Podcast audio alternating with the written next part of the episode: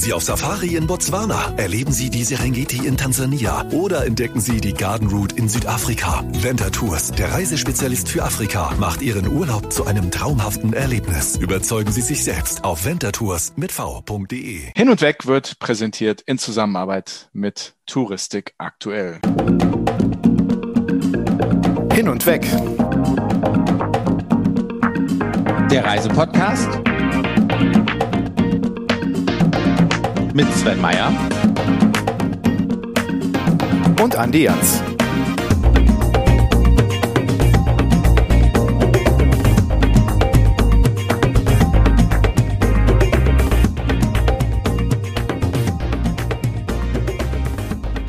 Andi, das war ja eine ganz andere Musik. Das heißt, es ist wieder eine spezielle Folge, oder? Hm, es geht nach Afrika, lieber Sven. Afrika und nicht irgendein Land in Afrika, sondern das Land, in dem wir im November waren. Es geht nach Namibia. Und ganz ehrlich, wenn ich so zurückdenke, das war definitiv mein Highlight 2021. Ne? Und da zähle ich heute noch von. Also von diesen Gedanken, ich gucke mir öfter noch manchmal die Bilder an und sowas. Aber das war definitiv mein Highlight 2021 und auch so ein bisschen, ich will jetzt nicht übertreiben, aber tatsächlich so ein bisschen life-changing. Hm. Ich glaube, ich lehne mich nicht zu weit aus dem Fenster, wenn ich sage, das war eine der schönsten Reisen meines Lebens. Ja, das, das war schon fantastisch. Also das war wirklich, was wir da alles gesehen haben, was, was uns da ermöglicht worden sind, also boah, Wahnsinn. Hm, und liebe Hörerinnen und Hörer, ich begrüße euch hiermit recht herzlich zu der Spezialfolge, unserem Reportcast zum Thema Namibia. Wie gesagt, wir waren im November in Namibia, haben tolle Sachen erlebt, tolle Sachen gesehen. Und ja, für mich war es außerirdisch, außerirdisch schön und einfach etwas, was ich gebraucht habe im November. Sonne und diese tollen Orte zu besuchen mit tollen Menschen denn wir waren dabei bei den Namibia Campfire Talks für vier Tagen organisiert vom Namibia Tourism Board, unterstützt von Ethiopian Airlines. Und wir waren dort mit Kaspar Venter von Venter Tours, mit dem wir dann noch eine extra Tour gemacht haben. Nicht wahr, Sven? Ja, die Reise war ja so ein bisschen zweigeteilt. Der erste Teil war mit äh, Namibia Tourism Board und der zweite Teil hat uns unser lieber Freund Kaspar ja nochmal irgendwie nochmal was ganz Außergewöhnliches auf die Beine gestellt. Boah, das war so schön. Oh, ich weiß noch, diese, diese Terrasse da und, und diese Aussicht. Traumhaft schön. Ja, und wir werden euch, liebe Hörerinnen und Hörer, in zwei Folgen zum Thema Namibia beglücken. Und ja, das, was Sven gerade erwähnt hat, diese Terrasse, ja, das werdet ihr in der zweiten Folge unseres Namibia Reportcasts erfahren. Aber jetzt sprechen wir erst einmal mit Matthias Lempke, dem Acting Area Manager des Namibia Tourism Board für Europa. Denn der hat uns mitgenommen und eingeladen und das ganze Ding organisiert. Und wir freuen uns sehr, dass er heute dabei ist. Lieber Matthias, danke, dass du uns nochmal deine Zeit schenkst. Du warst ja schon einmal bei uns zu Gast und ja, dass wir mit dir nochmal über das äh, tolle Erlebnis Namibia reden dürfen. Wir waren ja mit dir in Namibia im November und herzlich willkommen. Ja, grüß euch, lieber Sven, lieber Andy. Freue mich, dass ich wieder da sein kann. Schön, dich mal wiederzusehen, ja. Ja, nach der, nach der wirklich intensiven Zeit, die wir äh, da im November erlebt haben, haben wir dann alle einen recht dunklen Winter erlebt. Der Januar, habe ich gehört, war einer der dunkelsten Januar seit langem mal wieder. Da waren wir ja froh, dass wir die Akkus vorher aufgeladen haben. Ne? Ja, er kam, er kam mir ganz besonders dunkel vor, wahrscheinlich weil wir vorher gerade im, im schönen Namibia waren und einfach nochmal so viel Sonne genießen konnten. Ja, das ähm, stimmt. Dann war der Januar umso dunkler. Wir hatten aber nicht nur Sonne, sondern wir hatten ja auch Campfire, denn das Ganze hieß ja Namibia Campfire Talks, wozu wir eingeladen worden sind. Erzähl noch mal, was, was war die Idee dahinter, dass ihr das so organisiert habt? Ja, also die, die, die The Campfire, das ist einfach ein ganz, ganz tolles Konzept, was wir äh, erarbeitet haben. Und äh, ich muss sagen, im, im Nachhinein hat es wirklich auch die Erwartungen ein Stück weit übertroffen, muss ich ganz ehrlich gestehen. Das hat viel mit, mit den Emotionen zu tun, die wir äh, selber erlebt haben, schätze ich auf eurer Seite ja genauso, aber die wir auch ausgelöst haben bei unseren Gastgebern in, in Namibia. Und äh, das Konzept hat ja auch mehrere Hebel in Bewegung gesetzt, wo, ja, wie soll ich sagen, die Kommunikation, die, die, die Bilder, die verteilt wurden oder äh, hier auch im Markt jetzt in den verschiedensten Kanälen aufgetaucht sind. Also ähm, es hat eine, eine Reichweite erreicht, äh, womit wir fast gar nicht gerechnet hätten. Und es ging ja weit über das hinaus, was ja ein normaler, sage ich jetzt mal, Femtrip äh, ist. Und das sollte es, äh, das sollte es ja auch sein. Also tatsächlich war das äh, Projekt The Campfire Namibia am Ende eines Spannungsbogens, möchte ich es mal nennen. Und dieser Spannungsbogen, der ging aus den Tiefen der Pandemie, äh, so im September 2020, Äh, mit den ersten Virtual Campfire Talks ging das los und hat sich so durch 2021 hindurchgezogen bis in etwa August 2021, wo wir gesagt haben, das sind jetzt die letzten Virtual Campfire Talks, wo wir uns auf Zoom getroffen haben und immer so um die 100 Teilnehmer äh, aus ganz Europa hatten. Also es war ein Tour-Operator von Oslo bis Mailand dabei. Schwerpunkt war natürlich deutschsprachiges Europa, aber nichtsdestotrotz war es äh, auf ganz Europa ausgerichtet. Und wir hatten ja wechselnde äh, Partner aus Namibia dabei. Aber dann haben wir irgendwann gesagt, so, jetzt reicht's mit virtuell. Es muss wieder live gehen. Und so haben wir das dann angekündigt äh, im August äh, letzten Jahres, dass das nächste Campfire nicht auf Zoom stattfindet, sondern wenn dann am echten Lagerfeuer unter den Sternen Namibias. Allein die Reaktion bei dieser letzten Zoom-Conference haben uns schon so ein bisschen das Gefühl gegeben, was auf uns zukommen wird. Es gab Leute, die haben geschrieben, sehr emotional, äh, ich würde so gerne mitkommen. Es gab Leute, die schon live in dieser Session äh, ein Tränchen verdrückt haben, gesagt haben, von wegen, kann es wirklich sein, dass ich dieses Jahr noch meine Freunde wiedersehe? Weil Geschäftsbeziehungen innerhalb der Touristik bilden häufig ja dann auch Freundschaften. Und so ist es auch hier. Das, das war so der Spannungsbogen, den wir da äh, gebaut haben. Matthias, es waren einige Leute dabei, die Namibia schon kannten. Ich kannte Namibia noch nicht, Sven auch noch nicht und ich habe am Ende des Jahres zurückgeguckt auf das Jahr 2021, eigentlich auf die ganze Spanne der Pandemie und, und Namibia war wirklich würde ich sagen, mein, mein Highlight reisetechnisch. Nicht nur für diese Pandemiezeit, sondern wirklich für all die Jahre davor. Und das war für mich was auch so im Rahmen dieser Pandemie etwas, was ich wirklich äh, im Nachhinein gedacht habe, man, das habe ich wirklich gebraucht. Das hat echt, wie wir schon gesagt haben, Sonne in mein Herz gebracht äh, und hat mir auch so ein bisschen so durch die dunkle Zeit auch noch geholfen, einfach so die Erinnerung an diese tolle Reise. Aber vielleicht sollten wir für die Hörerinnen und Hörer einfach mal so, so, so, so einen Umriss darüber machen, wo wir denn genau waren. Kannst du das einmal nochmal umreißen? Wo wir angekommen sind, wo wir hingefahren sind, was wir gesehen haben? Ja, was haben wir gesehen? Ich möchte eigentlich sagen, wir haben die Iconic Experiences mit, mit den Teilnehmern geteilt. Das waren die Weite Namibias. Das ist etwas, was, was die Leute unbedingt packt. Es ist ja wirklich auch häufig in, in, in Umfragen äh, herausgekommen, wenn man den Leuten gesagt hat, äh, vor, vor einer Reise, was erwartet ihr denn, wenn ihr nach Namibia reist? Und die Leute haben gesagt, ja, ich erwarte die, die Wüste, ich erwarte Safari, die Tierwelt ich erwarte die Menschen, äh, also wirklich so dieses klassische Bild, was man so von einer Afrika-Reise dann so hat. Fragst du dieselben Leute oder hast du dieselben Leute gefragt, die auf einer Namibia-Reise waren, die kamen zurück und haben gesagt, ja, ich habe ich hab die Wüste gesehen, ich habe Safari, die, die wilden Tiere, unglaublich freundliche Menschen, aber was mich unglaublich berührt hat und gepackt hat, das ist diese Weite. Es kam immer wieder diese Weite heraus. Und ähm, auf dieser Tour, die wir gemacht haben, die ja sehr kurz war, das muss man ja sagen, wir waren ja wirklich nur vier Nächte im Lande, hat es aber, glaube ich, alle genau gepackt, weil wir, wir sind Panoramarouten gefahren. Wir haben die, die, die, die, das Hochplateau erlebt. An der Abbruchkante hin zur Namib-Wüste standen wir und haben in die Weite geschaut. Wir haben unter dem Sternenhimmel übernachtet in einer Lodge, wo man das Bett auf Rolle nach draußen auf die Veranda schiebt und man liegt unter dem Sternenhimmel der Wüste, wo einem morgens dann äh, ein ganz leichter Wind äh, weckt und äh, gegenüber auf der anderen Düne steht die Oryx-Antilope. Das haben wir erlebt.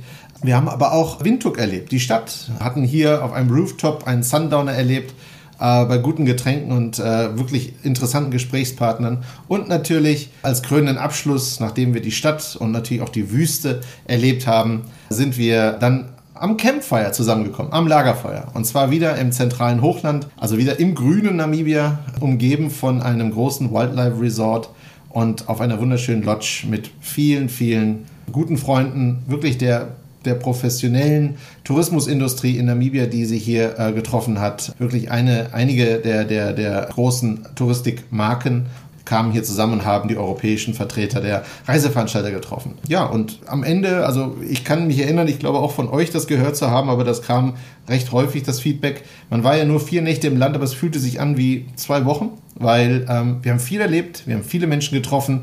Wir waren mit den Quadbikes in der Wüste, wir sind mit dem Heißluftballon über die Wüste wir sind mit den Füßen und den Schuhen durch die Wüste. Den Sand, den hat man, glaube ich, dann noch tagelang mitgenommen. Ich hatte ihn zumindest bis nach Frankfurt Flughafen geschleppt. Ja, es war alles dabei. Es war wirklich ein, ein intensives äh, Erlebnis. Und es hatte einfach in der Kürze der Zeit uns die Möglichkeit gegeben, richtige Signature-Erlebnisse einzubauen. Es poppen sofort wieder die Bilder in, in meinem Kopf auf, oh, wenn, wenn du darüber erzählst. Ich will sofort zurück. Also ganz ehrlich, oh, das, das, ach, allein, wie du schon sagst, in der Wüste, diese Weite, ich weiß noch, wo wir da wirklich an, an oben am, am Bergkamm standen und dann da runter geguckt haben, was, was für ein Wahnsinnsbild und, und ich weiß noch, wie schade das jetzt noch ist, dass das die Kamera überhaupt gar nicht so wiedergibt, wie, wie ich es da äh, empfunden habe. Also das, das ist, war echt der Wahnsinn. Du, du hast jetzt erzählt, dass, dass ihr eine unglaubliche Reichweite generiert habt. Wie, wie blickt ihr denn jetzt so in die Zukunft? Also die Reichweite sorgt sie dafür, die Telefone stehen nicht mehr still und jeder bucht jetzt Namibia. Ich, ich hoffe es doch. Also tatsächlich, und das hat jetzt natürlich auch nicht nur mit unserem Projekt zu tun, sondern sicherlich auch mit der Sehnsucht der Menschen, wieder nach draußen zu kommen. Und ähm, Namibia ist eine Destination, die bietet diesen Urlaub im Draußen. Das ist ja wirklich so. Ne? Du, bist, du bewegst dich draußen. Die Lodges sind häufig ja so offen gebaut, dass du jetzt nicht in einem geschlossenen Raum dich die ganze Zeit aufhältst. Du bewegst dich, wenn du möchtest, als Self-Drive äh, da draußen mit einem Geländeauto, fährst praktisch durch Afrika, fühlst dich wie ein Entdecker. Im Hintergrund ist natürlich alles professionell organisiert. Also wirklich dieser Urlaub im Draußen, das ist eine Sehnsucht und da trifft Namibia jetzt natürlich genau den Nerv. Und äh, tatsächlich, also wenn wir uns jetzt, und das tun wir, wir stehen ja im sehr engen Austausch mit den ähm, Reiseveranstaltern hier in ganz Europa tatsächlich, also wir sind ja hier mit verschiedenen Märkten in Kontakt. Da hören wir tatsächlich, dass die Anfragen doch sehr schön reinkommen. Das muss sich jetzt natürlich hoffentlich auch in Buchungen niederschlagen. Das tut es bei dem einen oder anderen wohl auch schon. Wir schauen doch sehr positiv in dieses Jahr hinein. Toi, toi, toi. Wir, wir haben ja alle gelernt von wegen, dass es doch eine sehr zerbrechliche äh, Angelegenheit ist. Aber wir sind doch vorsichtig optimistisch und äh, ich möchte jetzt doch auch wirklich äh, dazu einladen, kommt nach Namibia, weil so wie es der Sven gerade gesagt hat, das stimmt. Kein Foto, kein Video keine Erzählung, noch wenn es ein so blumiger Erzähler ist wie wir drei, kann es wiedergeben. Und das ist eigentlich das beste Argument, sich in den Flieger zu setzen und dahin zu reisen. Holt euch den Sand selber in die Schuhe. Riecht die Erde. Wann habt ihr das letzte Mal Erde gerochen? Das könnt ihr hier tun. Gerade zur Zeit. Es ist ein, ein, ein, ein Regen, den wir zurzeit in Namibia erleben, der äh, nötig war. Und wenn einmal dieser, dieser Regen, dieser Sommerregen auf, den, auf diesen trockenen Boden fällt, das riecht wirklich so intensiv. Das muss man einfach mal erlebt haben, wie dann Flora und Fauna aufblühen. Jetzt kommen demnächst die, die Kleinen, der Tiernachwuchs kommt jetzt. Ähm, ist eine ganz, ganz tolle Zeit. Also, auf geht's, Leute. Ich glaube, es war nie besser und nie leichter, darunter zu reisen. Und es gibt kaum einen, der so leidenschaftlich über dieses Land Namibia redet wie du, Matthias. Die Menschen dort sind ganz fantastisch, ganz klasse. Aber für mich war so diese Paarung der Menschen mit diesen außerirdischen Landschaften, das ist, glaube ich, für mich, was Namibia so besonders macht. Diese Wärme der Menschen, aber dann wirklich so Landschaften, die man sich eigentlich auf dieser Welt gar nicht vorstellt, sondern auf anderen Planeten. Also du hast uns jetzt schon einmal kurz mitgenommen mit dem Abriss, was wir da gemacht haben. Wir bewegen uns in dieser Podcast-Folge einmal entlang unserer Route und sprechen mit den Menschen, die dort Tourismus Tourismus machen, Tourismus gestalten. Dafür, dass du uns, dass ihr, das Namibia Tourism Board, uns mitgenommen habt. Vielen, vielen Dank. Wir sind auf jeden Fall nicht das letzte Mal dort gewesen, oder Sven? Auf gar keinen Fall. Naja, auf jeden Fall. Sofort, sofort wieder runter. Davon bin ich überzeugt. Also ihr seid sowieso herzlich willkommen, das wisst ihr, darüber haben wir schon gesprochen. Und alle Hörer, wie gesagt, nehmt die Gelegenheit wahr. Es ist wirklich ein, ein Erlebnis. Ihr werdet lange davon zehren und ihr werdet immer die besten Geschichten haben auf jeder Party. Glaubt es mir.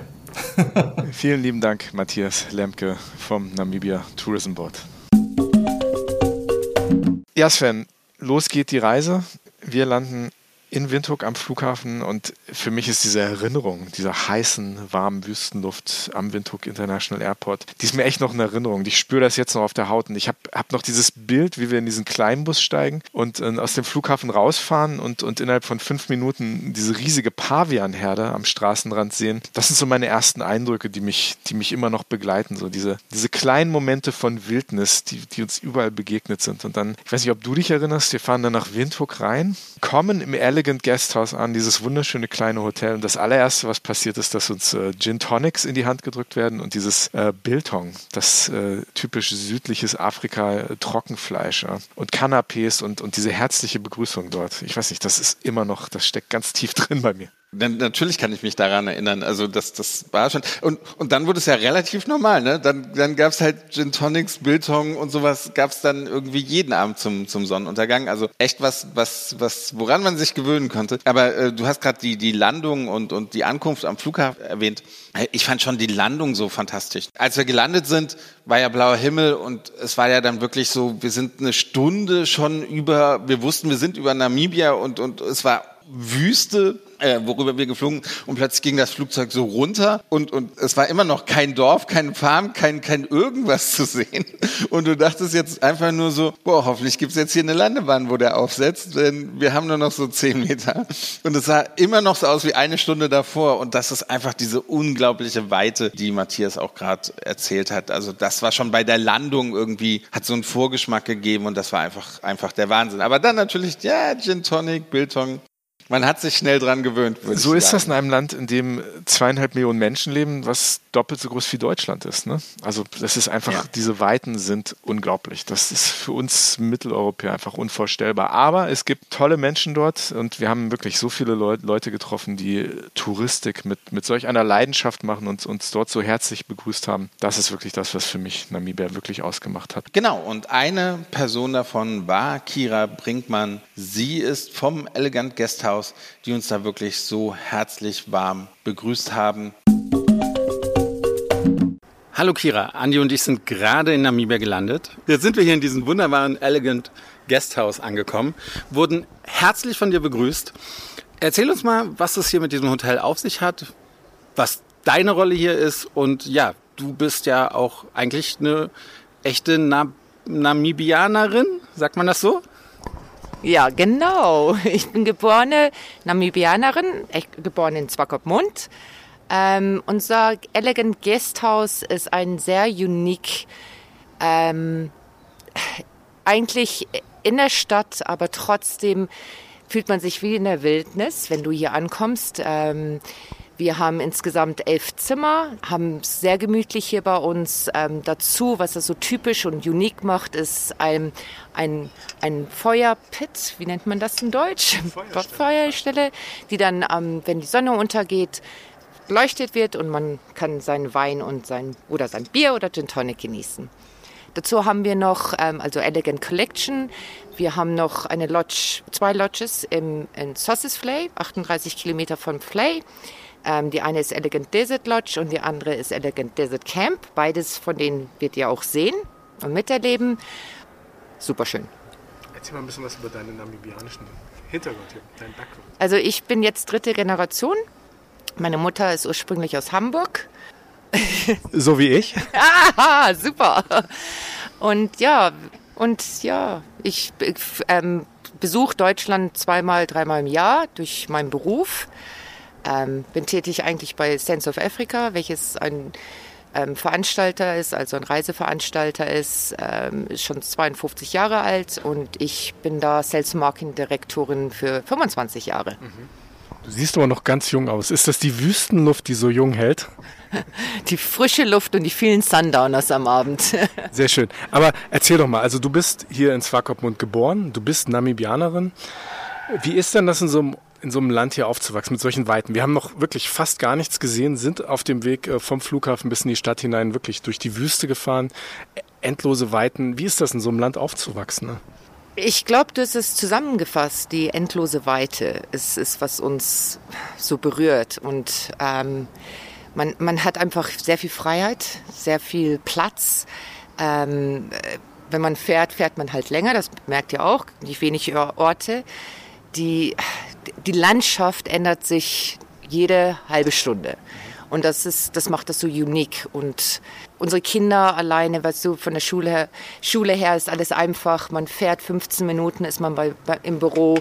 Äh, man sieht, wie gesagt, jede halbe Stunde was anderes. Wenn das nicht Tiere sind, die, dann ist das die Landschaft und ähm, ja, dazu die, die Leute, die Menschen, macht es sehr, sehr wunderbar. Alle sind freundlich, alle sind liebevoll ähm, lächeln immer und es ist, ist, einfach, wir haben jeden Tag Sonne, das ist natürlich das Schönste. Bei uns ist es warm, wenn es mal regnet, regnet es kurz und wir freuen uns alle Namibianer auf den Regen. Es ist einfach ein anderer Regen, man riecht es, man spürt es, man, man liebt es hier, wenn es regnet. Ähm, und jede, jede Regenzeit oder Sommerzeit, Winterzeit ist besonders, weil das einfach eine andere Landschaft ist als, als sonst. Immer. Also, dass hier Gastfreundschaft sehr groß geschrieben wird, das haben wir direkt gemerkt. Wir wurden mit äh, Gin Tonic begrüßt und einem leckeren kleinen Buffet. Also, das kann gerne so weitergehen. Vielen lieben Dank dafür.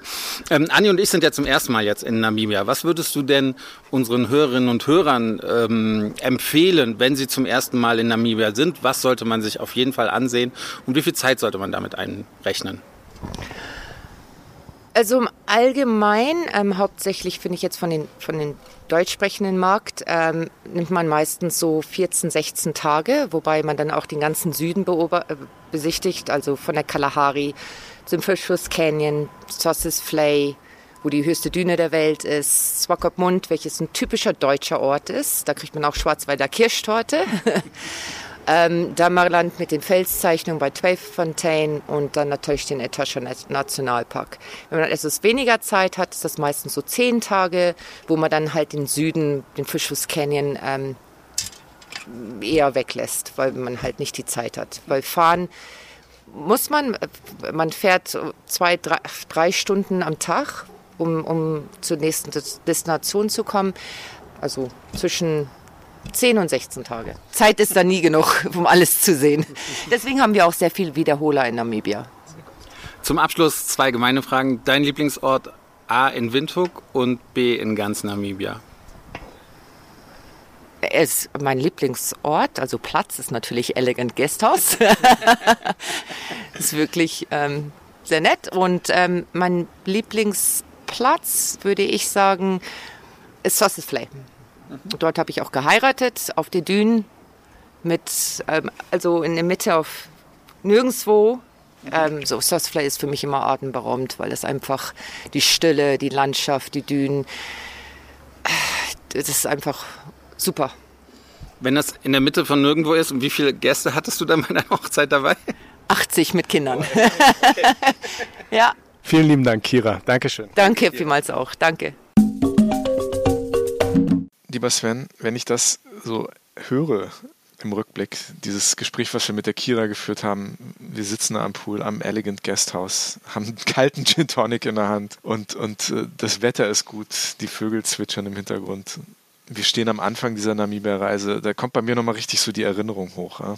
Ja, man, man, man kam da an und war halt sofort, man fühlte sich sofort heimisch und das war auch nicht so groß, weißt du, das war alles so klein, gemütlich, mo modern, schön, die Ruhe, die dann, man war sofort auch ein bisschen in der Natur, also es, es war, man fühlte sich also von 100 auf 0 runtergeschleunigt und der Gin Tonic hat natürlich sein Übriges getan.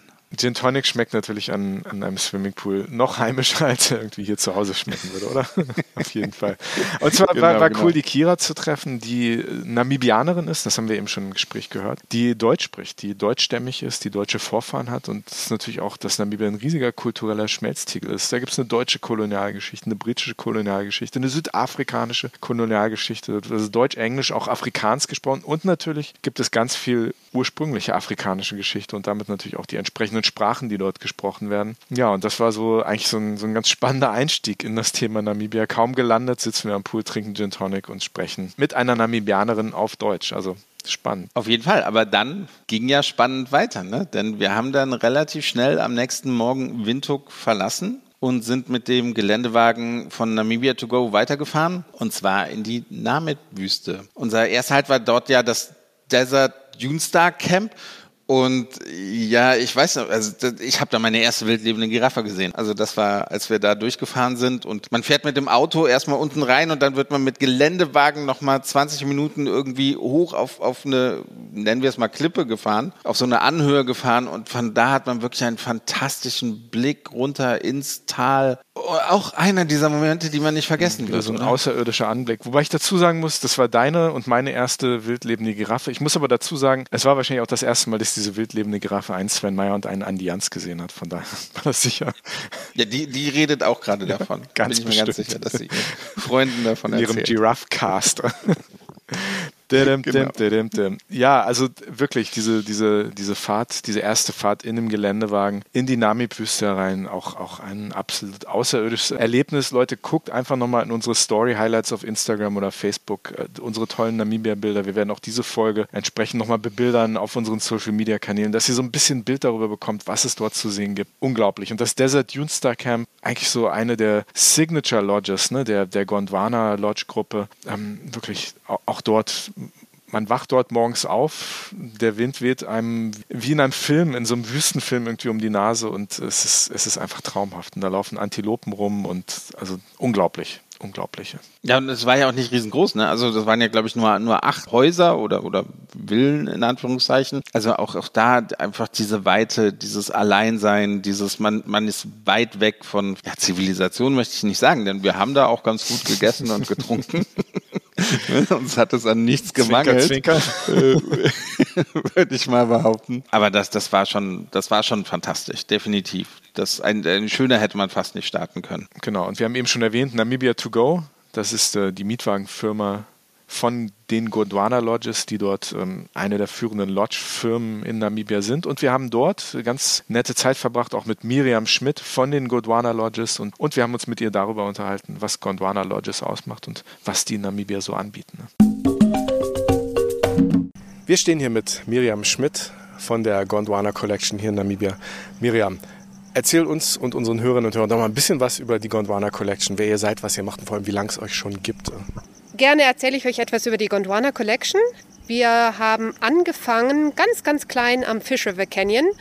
Dort ähm, war einfach der Wunsch von unseren Direktoren, dass wir dieses, ähm, dieses Land einfach bewahren für Nature Conservation. Und ähm, inzwischen ist es jetzt der zweitgrößte Naturpark von äh, in Namibia geworden mit 112.000 Hektar geschützte Natur. Das, da haben wir ganz klein angefangen mit einer kleinen Lodge, der Canyon Lodge, und dann haben wir, wurden wir immer größer. Inzwischen sind es 24 Lodges, äh, die wir haben in ganz Namibia. Wir haben äh, vier Naturparks im südlichen Namibia und wir arbeiten ganz, ganz eng mit den Communities ähm, in ganz Namibia zusammen. Gerade im Norden ähm, haben wir gute Zusammenarbeiten. Also die ganze Firma ist einfach äh, ganz, ganz stabil auf äh, Sustainability sozusagen gegründet worden und aber auch ganz, ganz stark natürlich mit Bezug auf unsere Mitarbeiter und ähm, mit Bezug auf unsere, die sozialen Projekte, die wir einfach haben mit den Communities. Da wollte ich gerade mal fragen, Andi und ich, wir hatten ja leider, leider nur ganz wenig Zeit hier in Namibia, durften aber in zwei eurer Lodges im Süden von Namibia übernachten ich, ich hatte so das Gefühl, ich fühlte mich sofort gut aufgehoben. Die, die Mitarbeiter, das hat man selten. Die waren sofort mit einem Lächeln im Gesicht. Also wie man sich das so, so zurück zu Freunden kommen. Dabei, dabei kannte ich die. Ich weiß noch heute Morgen, wir haben mit einer Mitarbeiterin gesprochen beim Frühstück und das, das war einfach sehr herzlich. Gibt es eine bestimmte Philosophie, also abgesehen davon, dass die Lots natürlich wunderschöne Ausblicke hatten und, und sehr speziell, gibt es eine bestimmte Philosophie von euren Häusern? Es, es, gibt es. Also einmal, jede Lodge ist sozusagen, ja, hat drei Beine und das ist einmal natürlich die Natur, wie ich schon erwähnt habe, aber das zweite Bein ist auf jeden Fall die unsere Angestellten, unsere, äh, unsere Leute hier in Namibia und dann natürlich auch natürlich die Gäste, der Gäste als, als, als dritter Bereich. Ähm, mit den Angestellten, wir haben eine Philosophie und die heißt also jetzt übersetze ich von, von Englisch auf Deutsch, du kannst nur erfolgreich sein, wenn du andere Leute erfolgreich machst. Und damit investieren wir eben ganz, ganz viel in unsere Mitarbeiter. Ähm, es gibt ganz, ganz, ganz viel Training. Ähm, und es ist einfach so, die, die Namibier, die sind solche freundliche Leute. Ähm, Gastfreundschaft ist, ist einfach in deren Blut. Ähm, auch wenn man so im, im, ganz alltäglichen Leben, wie freundlich die sind, zum Beispiel auch Kindern gegenüber. Oder ähm, es ist einfach ein Riesenunterschied. Da ist immer ein Lachen da. Vielleicht ist es auch einfach unsere Sonne, die wir hier haben, die einfach die ganzen Leute äh, freundlich macht hier. Ähm, aber da ist ganz, ganz viel Herz mit dabei, ähm, mit, also mit jedem, der eben bei Gondwana arbeitet und natürlich allgemein bei den, bei den Namibiern. Und wir freuen uns natürlich nach der großen Krise, muss man auch einfach sagen, freuen wir uns besonders endlich wieder die Gäste von, von drüben zu haben. Ähm, und ähm, ja, wir brauchen sie einfach. Und ja, das macht dann einfach Spaß. Du hast uns auch sehr freundlich, sehr ähm, sonnig begrüßt, als wir hier ankamen. Da haben wir uns sehr gefreut. Miriam, du bist ja auch nicht erst seit gestern hier. Wie lange bist du in Namibia und, und wie hat das für dich hier alles angefangen? Ja, ich, ich bin jetzt seit 20 Jahren in Namibia. Ich komme aus Freiburg eigentlich ursprünglich und habe so im Rahmen meines Tourismusstudiums sozusagen ein, ein ähm, Praktikum hier gemacht. Habe mich natürlich sofort äh, verliebt. Ähm, ich habe bei der Canyon Lodge gearbeitet, also ganz im Süden am Fish River Canyon. Dort habe ich auch ein Education Center mit aufgebaut. Gebaut. Also schon vor 20 Jahren war der Gedanke auf Fortbildung von, von, von Angestellten sehr, sehr groß. Ähm, ja, und äh, dann gab es immer wieder einen Grund, erstmal zurückzukommen, dann für ein Jahr. Und äh, nach diesem Jahr gab es immer einen Grund, nicht zurückzugehen nach, nach, nach Deutschland und einfach hier zu bleiben. Und inzwischen muss man einfach sagen, dass Namibia meine Heimat ist. Du kennst dich ja wahrscheinlich jetzt wirklich schon sehr, sehr gut aus, nach, nach den, all den Jahren, die du hier in Namibia wohnst und lebst. Was sollten Andi und ich, weil wir werden wiederkommen, das weiß ich hundertprozentig. Andi und ich werden wiederkommen und dann werden wir kein, dann werden wir keinen Podcast aufnehmen, sondern nur genießen. Was sollten wir uns dann auf jeden Fall, was dürfen wir uns nicht entgehen lassen? Ihr habt jetzt die Wüste gesehen. Das ist natürlich ein, ein kleiner Teil nur von Namibia. Wir haben ja so unterschiedliche Landschaften hier in Namibia. Natürlich müsst ihr auch noch mal die Tiere äh, ähm, sehen im Etosha Nationalpark oder, oder auch im Damaraland. Ganz, ganz tolle Gegend. Was aber auch besonders schön ist, gerade für die sogenannten Wiederholungstäter, die immer wieder nach Namibia kommen, ist natürlich der Caprivi-Streifen ganz oben im Norden, wo sehr, sehr wildreich, grün, Flüsse, das Hippos, äh, Hippos gibt es dort dort. Und ähm, das ist natürlich nochmal eine ganz, ganz andere Welt als die Wüste. Und Namibia ist einfach das Land der Kontraste. Und das ist so schön, dass man so viele unterschiedliche Seiten von Namibia einfach sehen kann. Miriam, vielen lieben Dank für deine Zeit und danke, dass du uns so super betreut hast. Dankeschön. Gerne und ihr seid immer wieder willkommen bei uns. Danke dir. Hast du das gehört, Sven? Ja, ich freue mich schon auf die Hippos. und ich mich erstmal.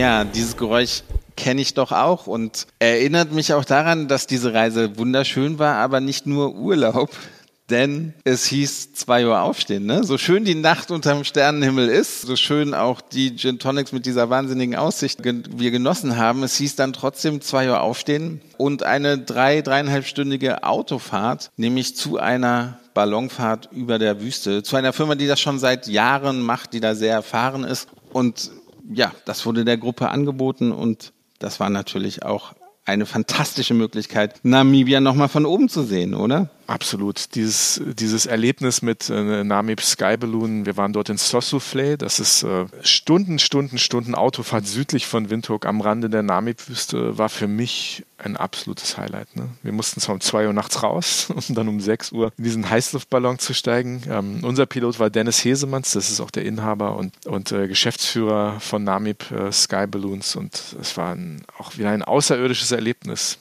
den Sonnenaufgang über dieser Wüste, der ältesten Wüste der Welt zu erleben. Unten die Tiere, Antilopenherden, die dann über diese Dünen sozusagen rennen. Diese anderthalbstündige Ballonfahrt war einfach, also für mich, hat mich einfach wahnsinnig geflasht. Ja, aber mit der Landung war ja das, das Außergewöhnliche nicht, nicht vorbei, oder? Es wurde nochmal richtig aufgefahren zu einem Champagnerfrühstück mitten in der Wüste morgens um neun. Alter. Ja. Wie, wie ja. geil ist das denn? Ja, es war ziemlich geil, ne? Also wir sind gelandet und du denkst, das war's irgendwie und, und bist irgendwie völlig neben dir, hast diese Bilder im Kopf und ähm, auch die auf Instagram, Facebook zu sehen, so ein bisschen Eindrücke von Namib Sky Balloons. Aber dann äh, heißt es so und jetzt wird gefrühstückt und dann sind wir irgendwie nochmal 500 Meter gefahren und dann waren da riesige Tafeln aufgedeckt, ein Frühstücksbuffet vom Feinsten mit Champagner und dann sitzt du da nochmal und, und, und speist ganz königlich mitten in der Wüste. Also ein tolles Erlebnis. Ich bin jetzt sprachlos, ja, kann man ja nicht behaupten, aber im Kopf fühle ich mich sprachlos, wenn ich, dahin, wenn ich daran zurückdenke. Also irre, irre, absolut empfehlenswert. Ja, in Namibia ist ja Transport eh außergewöhnlich, oder? Wir, wir sind viel mit dem Auto unterwegs gewesen, wir waren mit dem Heißluftballon unterwegs, wir waren in Geländewagen unterwegs, Open Air und Man kann aber auch zwischen den Lodges fliegen. Und wir haben einen dieser Piloten getroffen, der in Namibia Touristen hin und her fliegt. Und er hat uns erzählt, wie es ist, zu fliegen und die verschiedensten Orte in Namibia anzufliegen und zu erleben aus der Luft. Ich sitze hier mit Jan Friede, der ist Reiseleiter und Pilot bei African Profile Safaris. Jan Friede, vielen Dank, dass du mir ein paar Minuten schenkst. Habe ich das richtig gesagt? In erster Linie Reiseleiter und dann Pilot. Auf jeden Fall, ganz richtig. Der Schwerpunkt liegt bei Reiseleitung. Aber Pilot bist du auch. Erzähl doch mal, was ihr macht und äh, wen ihr so bedient mit eurem Reiseprodukt. Also wir sind ein Tour-Operator. Wir sind in Windhoek stationiert. Ähm, wir sind schon seit 15, 18 Jahren in diesem Betrieb. Und es ist ein Familienbetrieb. Meine Schwägerin besitzt den Betrieb. Meine Frau und, mein, und ich sind die anderen Mitglieder in der Familie. Und dann haben wir noch eine Reihe von Reiseleitern, die mit Fahrzeugen ähm, umherfahren, mit, mit Touristen natürlich. Und wir haben ansonsten fünf Flugzeuge. Davon sind drei Sechssitzer und zwei Cessna Caravans. Die eine eine Luxusmaschine, die andere eine normale 14-Sitzer. Und wir veranstalten Reisen, wo wir das gesamte Produkt äh, von den Buchungen bis zu dem eigentlichen, bis zur Ausführung von der Reise veranstalten. Alle unsere Reisen sind tailor-made sozusagen. In anderen Worten, es gibt keine Standardreise, die wir machen, sondern der Kunde ruft uns an oder schreibt uns an und fragt uns oder erklärt uns, von wann bis wann er Zeit hat und was er gerne ausgeben möchte und was er gerne sehen möchte, Schwerpunkte. Wir machen dann einen Reisevorschlag, entweder per Flugzeug oder per Fahrzeug. Und ähm, das geht dann hin und her und hin und zurück, bis der Gast zufrieden ist mit dem, was er ähm, bekommt. Er kann natürlich auf dem Internet alles sich anschauen und dann geht's los. Die Hörer äh, würden es nicht merken, aber du bist in Anführungsstrichen nicht Deutscher, du bist Namibianer, ne? Ja, ich bin seit sechster Generation Südwester. Mhm. Ähm, zu Hause haben wir Deutsch gesprochen. Mein Vater war ein reinrassiger Deutscher. Meine Mutter ist aber fünfte Generation Südwesterin, alte Missionsfamilie. Und ähm, wir sind im deutschen Raum aufgewachsen.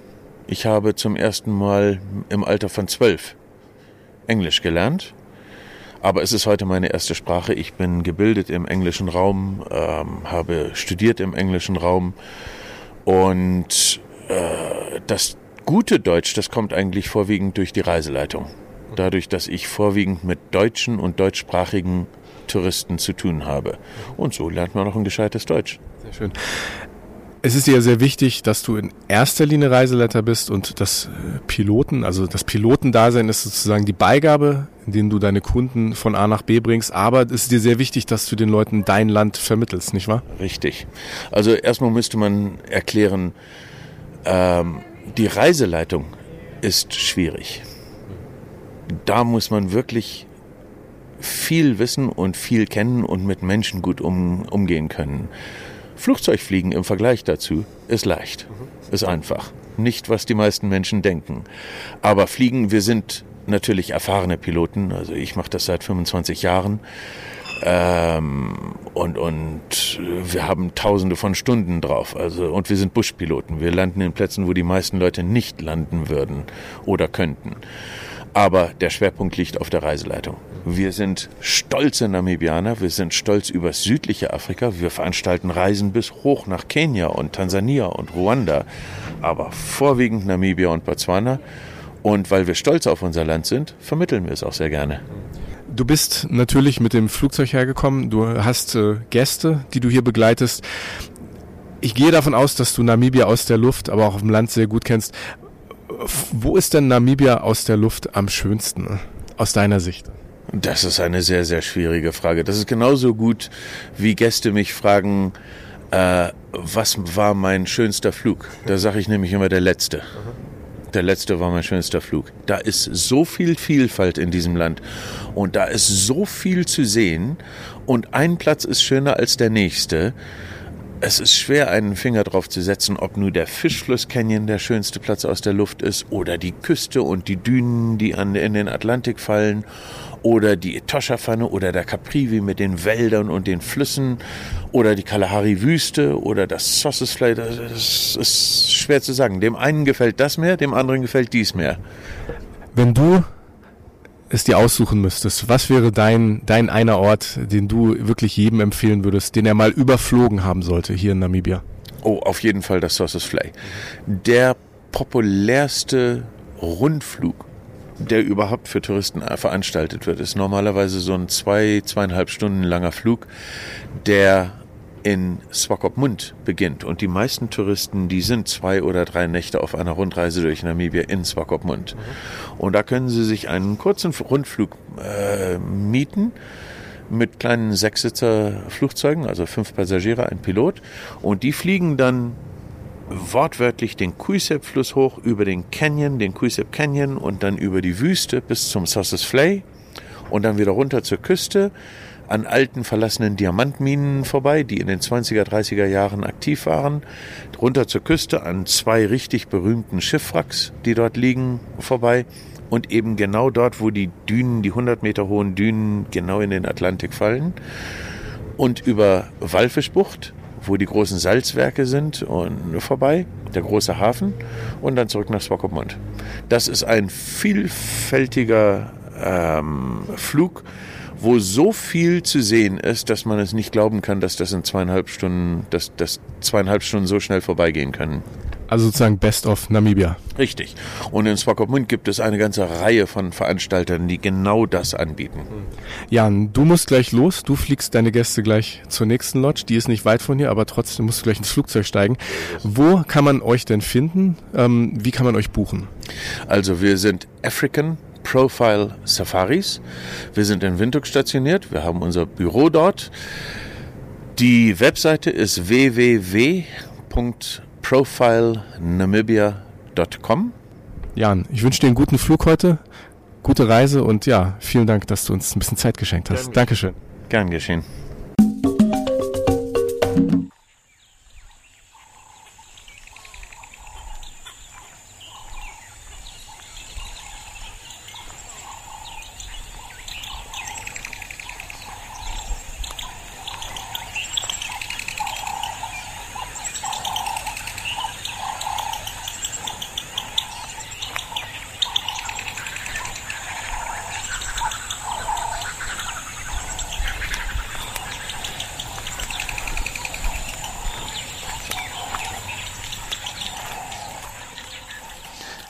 Dieses Vogelgezwitscher. Das war schön, immer damit irgendwie ein bisschen geweckt zu werden. Aber wir haben ja eh einige Tiere gesehen in Namibia, oder? Es war ja nicht nur Natur, sondern es gab auch Lebewesen, die in dieser Wüste leben. Hm, wir haben gesehen, diese Oryxe, ne? das ist äh, das Nationaltier von Namibia, diese, diese Antilopen mit diesen langen, spitzen Hörnern, die in die Luft ragen. Wir haben Zebras gesehen, Giraffen. Und das war nur in diesem Teil der Reise, also im trockenen, im Wüstenteil von Namibia. Wir haben Paviane gesehen, immer wieder große Pavianherden, die, ich sag mal, vor uns weggelaufen sind. das will was heißen. Und das, das, das war einfach so, so, so traumhaft, diese Tiere in der freien Wildbahn zu sehen. Das ist auch das, was Namibia ausmacht. Ne? In Namibia gibt es nicht so viele Nationalparks. Namibia ist nicht besonders dicht besiedelt, sondern im Vergleich zu vielen anderen Ländern des südlichen Afrikas hast du einfach die Tiere überall. Die laufen einfach rum ne, und sind halt nicht nur in den Nationalparks. Und das, das war für mich so ein, so ein besonderes Merkmal auch von Namibia. Und dann sind wir am Ende des Wüstenteils sind wir weiter gen Norden gefahren, nördlich von Windhoek, in den Midgard Country Estate. Und da haben wir unseren ersten Regen erlebt, Sven? Ich weiß nicht, ob du dich erinnerst, wir saßen im Bus und dann fing es an zu schütten. Also ich hatte vorher schon mal Regen in meinem Leben gesehen, aber noch nicht in Namibia. Ja. Und es war schön zu sehen, wie sehr sich Namibianer über diesen Regen gefreut haben. Denn es war tatsächlich der erste Regen seit Mai 2021, der darunter fiel. Und es war wirklich, die, die haben sich gefreut, die, die hatten dieses Funkeln in den Augen, die haben ge gesagt, oh, hoffentlich ist es genug Regen, hoffentlich reicht es jetzt erstmal und das ist ein guter Start in, in die Regensaison in Anführungszeichen, denn das darf man ja nicht so vergleichen mit, mit unserem Winter hier. Das ist ja wirklich überhaupt gar kein Vergleich. Und das war, das war wirklich sehr, sehr schön zu sehen. Ja, wir haben uns ein bisschen Sorgen gemacht, dass unser Barbecue dann ähm, äh, wortwörtlich ins Wasser fallen wird, aber auch das nicht, denn die Namibianer sind unglaublich gut darin, irgendwie mit, mit der Natur dann auch umzugehen, zu improvisieren. Und es gab dann tatsächlich dort an diesem Abend im Midgard Country Estate, gab es ein Lagerfeuer und ja, am Rande dieses Lagerfeuers haben wir Tristan Böhme getroffen von der Okonjima Lodge und dem AfriCat-Projekt, denn in Namibia gibt es nicht nur Giraffen, Zebras, Antilopen und Paviane, sondern es gibt auch große Katzen. Ja, Sven und ich stehen hier mit Tristan Böhme von der Okonjima Lodge hier in Namibia. Das ist aber keine gewöhnliche Lodge, denn da hängt noch etwas dran und das heißt AfriCat Foundation. Tristan, kannst du uns und unseren Hörern mal erklären, was das genau ist und wie das zusammenhängt? Vor allem auch, wo seid ihr denn genau? Ja, schön hier zu sein bei euch und danke, danke für diese, diese Möglichkeit. Ähm, ja, Okonjima hat ein Projekt, das heißt die AfriCat Foundation und das ist ein Projekt Schutz großen Raubtiere in Namibia. Und ähm, über viele Jahre, also über die letzten, was sind wir, vor, im 19 sind wir 21, also die Foundation 21 Jahre alt geworden. Ähm, wir sind groß geworden in einer Zeit, wo Raubtiere für Farmer in Namibia, ob das jetzt kommerzielle Farmer sind oder Farmer auf Kommunalfarmland sind, ein Problem sind, weil sie halt eben deren Vieh reißen. Und so werden leider viele äh, Raubtiere weggemacht, geschossen, vergiftet, weggemacht. Und ähm, da war halt eben dieses, dieser Platz nötig, um solche Tiere mal aufzunehmen, wenn ein Tier vielleicht halt eben nicht geschossen worden ist, aber in einer Kastenfalle gefangen worden ist. Und dann konnten wir solche Tiere wieder weiter auswildern auf Gebiete, wo sie halt eben nicht für jemanden ein Problem waren.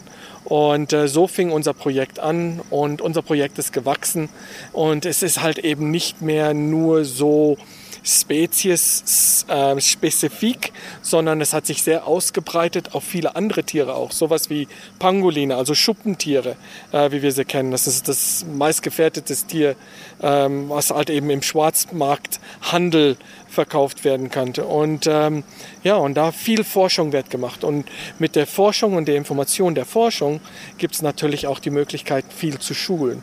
Also wir haben auch ein großes Schulungsprojekt. Also Kinder und auch Studenten, äh, Tierärzte, ähm, also auch nicht nur aus Namibia, aber auch aus anderen Weltteilen, die dann kommen. Und so ähm, unser Projekt dieses kostet natürlich auch alles Geld. Und das wird durch den Tourismus reingebracht. Und deswegen haben wir die Zimmer. Wir verkaufen die Zimmer in der Lodge und das bringt das, äh, die Möglichkeit, das Projekt auszubauen. Be bevor ich gleich eine Folgefrage stelle, ähm, seit wann gibt es euch und wie viele Tiere habt ihr denn? Habt ihr da den Überblick? Ja, also äh, ist natürlich wichtig, dass man weiß, was man erstmal auf seinem größeren Areal hat. Auf unserem Naturschutzgebiet, wir haben ein Gebiet von 22.000 Hektar. Und ähm, ja, da hat man eine Idee durch ähm, halt eben viele, ähm, was nennt man das auf Deutsch, Camera Traps, ne, so aufzustellen und ähm, die Tiere zu identifizieren. Äh, viele von unseren, also viele, haben, haben Halsband, damit wir sie anfunken können und wissen, wo die sind, wie die Territoriums aussehen, wer übergeht halt wem seinem Territorium, äh, wer ist der Vater von diesem Wurf und diese Sachen. Das sind alles so wichtige Sachen, die wir dann halt. Und da kriegen die Gäste halt eben die Chance, das zu sehen und erklärt zu bekommen, wenn sie halt eben zu Okonjima kommen das ist ja ein bisschen das Klischee, dass es in Afrika vor allem Löwen gibt. Aber es gibt ja ganz viele verschiedene Arten von Katzen. Ne? Welche Katzen kann man denn bei euch sehen? Welche Katzen schützt ihr denn in der Wildnis? Also für uns geht es breitwegs eigentlich über alle Raubtiere. Ähm, aber wenn man einen Löwen aufnimmt zum Beispiel oder Löwen auf seinem Areal hat, dann ist, muss man auch gucken, dass man einen groß genug das Areal groß genug ist. Weil man kann ja nicht nur einen Löwen nehmen, da muss man schon ja, eine Gruppe nehmen von sechs. Und dann, was essen sechs Löwen? Und solche Sachen. Also das sind dann schon größere Kosten an verbunden und so. Da muss man gucken, kann man sowas machen. Also wir persönlich haben Löwen, aber die Löwen sind bei uns im, im, im, im Pflege, also die leben ihr Leben aus, weil sie von zahm groß geworden sind und man sie nicht mehr auswildern kann die leben jetzt bei, bei uns das Leben aus. Aber bei uns im, im Park, da haben wir Leoparden, ähm, wir haben auch Geparden, wir haben Luchse, äh, wir haben auch jetzt braune Hyänen und ähm, solche Tiere. Und ähm, ja, das halt eben für die Raubtiere. Ich hätte jetzt beinahe gefragt, ob sechs Löwen von Andi satt werden. nee, vielleicht, vielleicht anderthalb. Vielleicht anderthalb. Aber ähm, ja, das ist halt eben immer so die Sache ist, was kann man tragen auf dem Gebiet? Und dann kommt dieses ganze Management von diesem Park natürlich damit rein. Wenn ich jetzt Gast bei euch bin was und, und mir, mich einmiete in eine Lodge, wie, wie läuft das dann ab? Kann ich dann Touren bei euch bieten? Wie lange dauern diese Touren? Was, was empfiehlst du? Ähm, ja, wir haben viele Aktivitäten. Ich würde sagen vier Hauptaktivitäten. Generell bleiben Gäste bei uns zwei Nächte. Ne? Weil das Land ist groß, sie wollen halt eben viel vom Land sehen und die Distanzen und so weiter. Und wenn Gast zwei Nächte bleibt, dann macht er meistens drei bis vier Aktivitäten. Also eine Nachmittagsaktivität, eine Morgensaktivität, das gleiche wiederholt und dann Abreise. Und ähm, ja, dann machen wir ein Projekt, das fokussiert sich mehr auf Leoparden, weil das ist unsere größte Studie, wo wir halt eben viel von Informationen haben und gehen raus, um so ein Tier zu sehen. Dann machen wir eins für braune Hyänen. Äh, das ist auch natürlich ganz tolles Tier. Es ist ein sehr seltenes Tier, ein sehr scheues Tier zu sehen, die braune Hyäne. Und äh, dann konzentrieren wir uns auf die braune Hyäne. Dann machen wir ein Projekt, wo es ein bisschen breiteres Spektrum hat. Dann hat man zum Beispiel Nashörner und Erdferkel und ähm, auch braune Hyäne oder so weiter.